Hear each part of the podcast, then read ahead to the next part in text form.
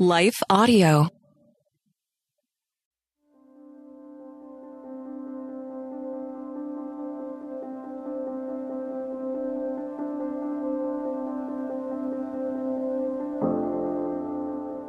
What the Enemy Intends for Evil, God Will Use for Good by Debbie McDaniel, read by Ellie Johnson. As for you, you meant evil against me, but God meant it for good, to bring it about that many people should be kept alive as they are today. Genesis 50 20. What the enemy meant for evil.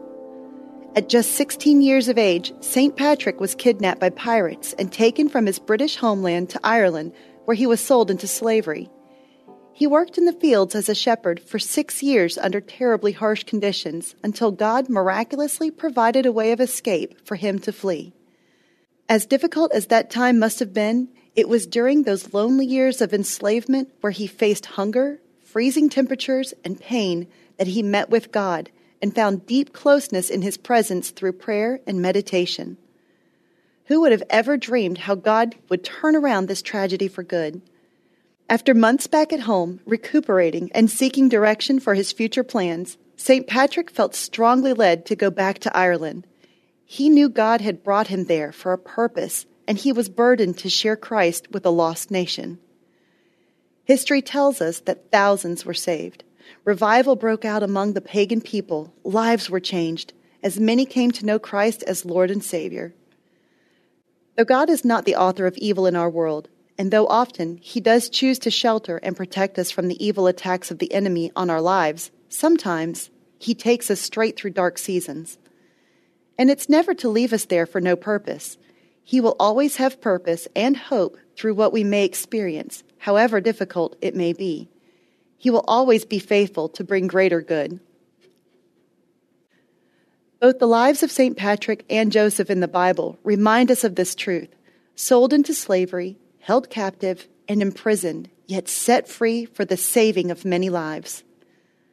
God will turn it for good.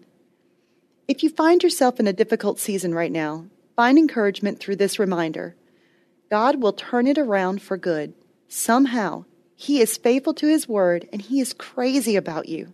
He will see you through. Don't ever doubt it.